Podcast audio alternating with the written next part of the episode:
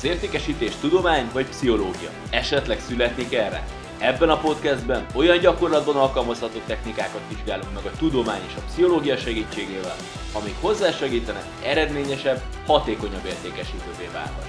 A segítségedre Bartos Gábor, a Hogyan legyél az értékesítés mentális és stratégiai bajnoka című könyv szerzője lesz.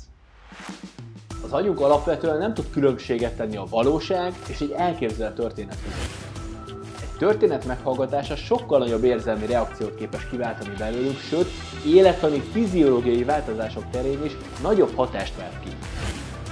Felismerték, hogy nem a szavak vagy a mondatok, hanem azok együttes jelentése, vagyis maga a sztori váltja ki ezt az idegi összehangolást.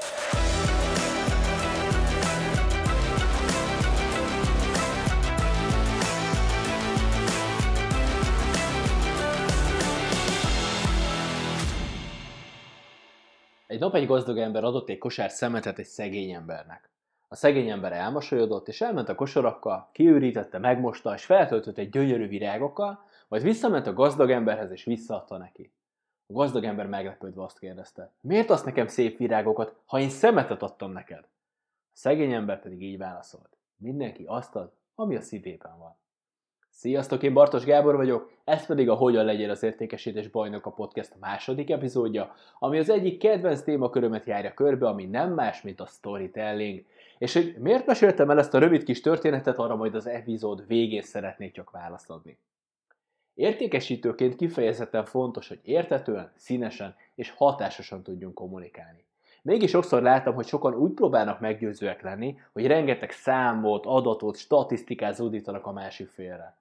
Valójában pedig az emberek nem logikai érvek alapján döntenek mellettünk, hanem arra várnak, hogy megérintsük őket, hogy hatással legyünk rájuk.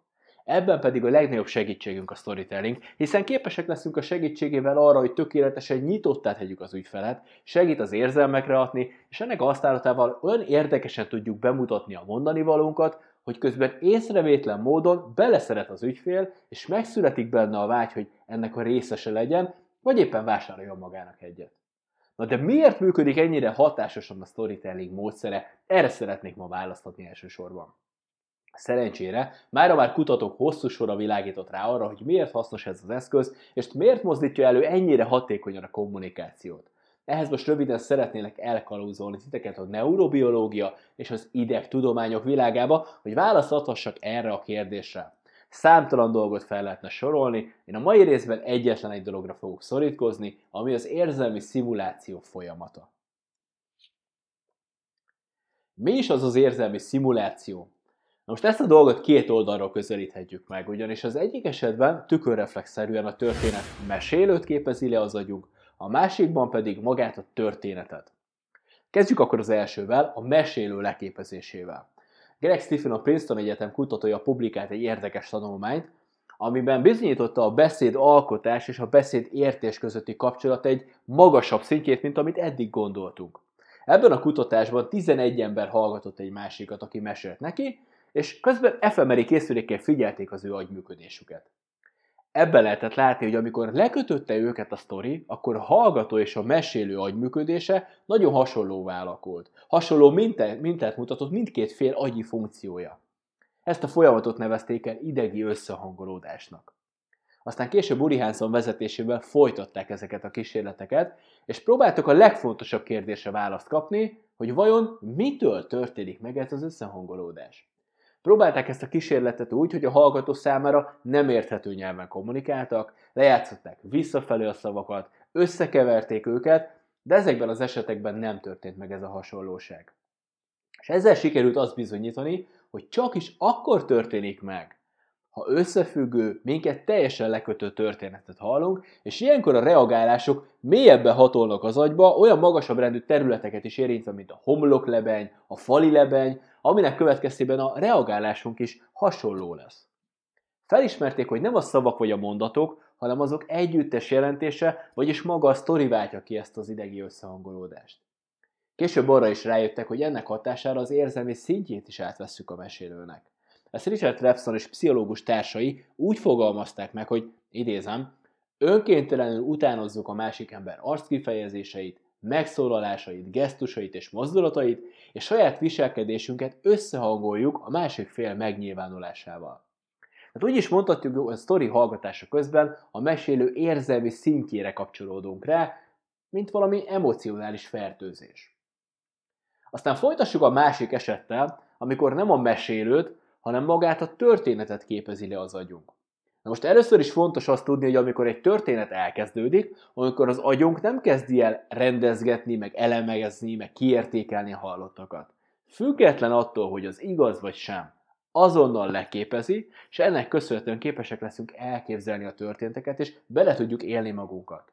Na most ennek azért van nagy jelentősége, mert hosszú ideje tudjuk, hogy az agyunk alapvetően nem tud különbséget tenni a valóság és egy elképzelt történet között.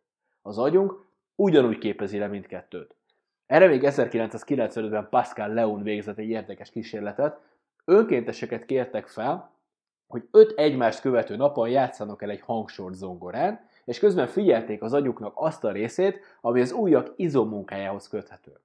Na ugyanebben az időben az önkéntesek egy másik részét pedig arra kérték, hogy csak képzeljék el, mintha játszanák a zongorán ugyanazt a hangsort, és hasonlóképpen vizsgálták az ő agyi működésüket is közben. A legnagyobb meglepetésükre beigazolódott, hogy azok között, akik fizikailag is eljátszották a darabot, és azok között, akik csak elképzelték, hogy eljátszák, az agyi működésük nem mutatott különbséget. Azóta ezt a technikát rendszeresen alkalmazzák sportolóknál, híres volt például erről Sally Gunner, olimpiai bajnok gátfutó, vagy a megemlíthetjük akár Andri Agassi-t, aki Tori Rob- robbins dolgozott, és ő vele használt hasonló vizualizációs technikát, ezekre a tudományos eredményekre alapozva. Amikor tehát meghallunk egy történetet, az agyunk ugyanúgy képezi le, mintha éppen akkor történne velünk. Sőt, fizikailag sokkal nagyobb hatást vált ki belőlünk, mint ha például egy filmet néznénk meg. Egy történet meghallgatása sokkal nagyobb érzelmi reakciót képes kiváltani belőlünk, sőt, élettani fiziológiai változások terén is nagyobb hatást vált ki. Például magasabb pulzusszám, a testhőmérséklet terjedése. Egy történet meghallgatása ugyanis arra készíti az agyunkat, hogy képzeljük el, és nem már egy kész képet kell az agyunknak feldolgoznia vagy értelmeznie. Biztos te is voltál már úgy, hogy meséltek el egy ismerősöd egy történetet, és annyira beleélted magad, mintha veled történt volna. Izgultál, hogy mi fog történni, kirázott a hideg, vagy libabőrös lettél. Érzelmi szimulációnak tehát egy oldalról azt tekintjük, amikor összehangolódunk agyi és érzelmi szinten a mesélővel, illetve amikor a történet meghallgatásának hatására úgy érezzük, mint a most történne velünk, és ennek a hatására a fiziológiai változást, heves szívverést, verejtékezést, sírás képes kiváltani belőlünk. Ezáltal képesek vagyunk érzelmileg azonosulni a mesélővel, és a történetben hallott eseményekkel, szereplőkkel, és teljesen magunkénak érezzük az elhangzottakat. És akkor befejezésképpen ugorjunk vissza a nyitott történetemre, aminek a tanulság úgy annyi volt, hogy mindenki azt adja a másiknak, ami saját magában van. Aki rosszul érzi magát, frusztrált, dühös, az többnyire a környezetével is ennek megfelelően fog viselkedni.